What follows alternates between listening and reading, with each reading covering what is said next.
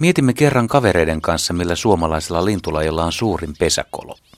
Keskustelu lähti ihan asiallisesti käyntiin ja pohdimme pönttöjä, joissa pesi vierupöllö tai isokoskelo. Ne nyt ainakin tarvitsevat suurimmat lentoaukot. Yksi kaveri ehdotti kuitenkin haarapääskyä ja muut olivat ymmällään. Kaveri oli rengastellut satoja haarapääskyjä ja hän muistutti, että suuri osa suomalaisista haarapääskyistä pesi navetoiden, latojen, venevajojen ja vanhojen hylättyjen rakennusten sisällä.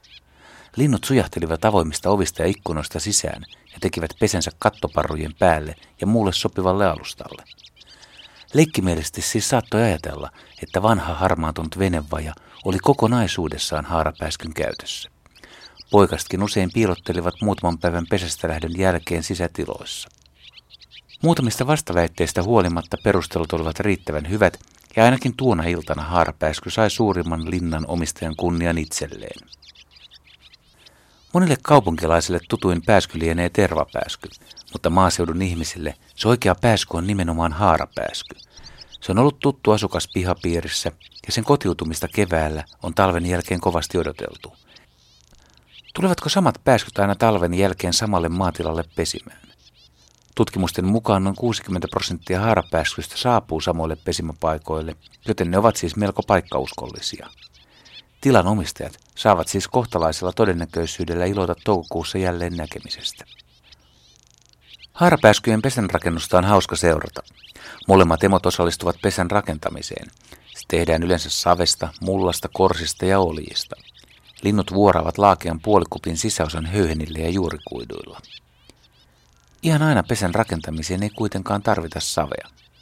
Hauholainen Pekka Pouttu kertoi, että on löytänyt haarapääskyrengastuksen ohessa kerran suoturpeesta tehdyn pesän ja useampia olkivahvisteisia lehmänlantapesiä. Lanta on ilmeisesti kaikin puolin hyvä rakennusaine, koska se kuivuu lähes kivikovaksi ja tuoksukin kesän mittaan heikkenee.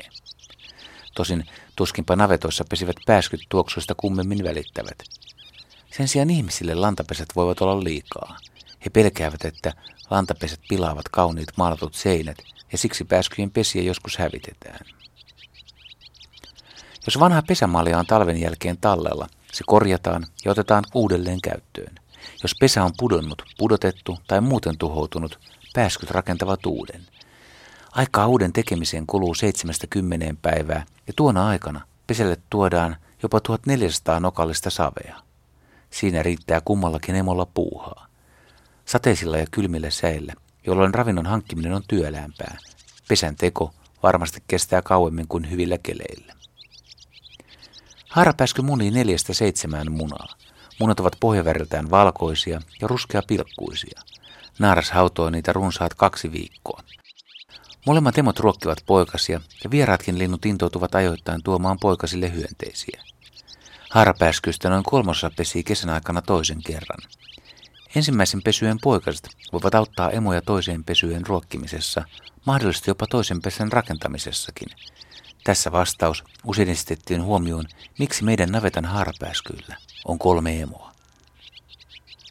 Yleensä haarapääskyn poikaset viettävät pesässä kolmisen viikkoa ja jättävät sen lentokykyisinä.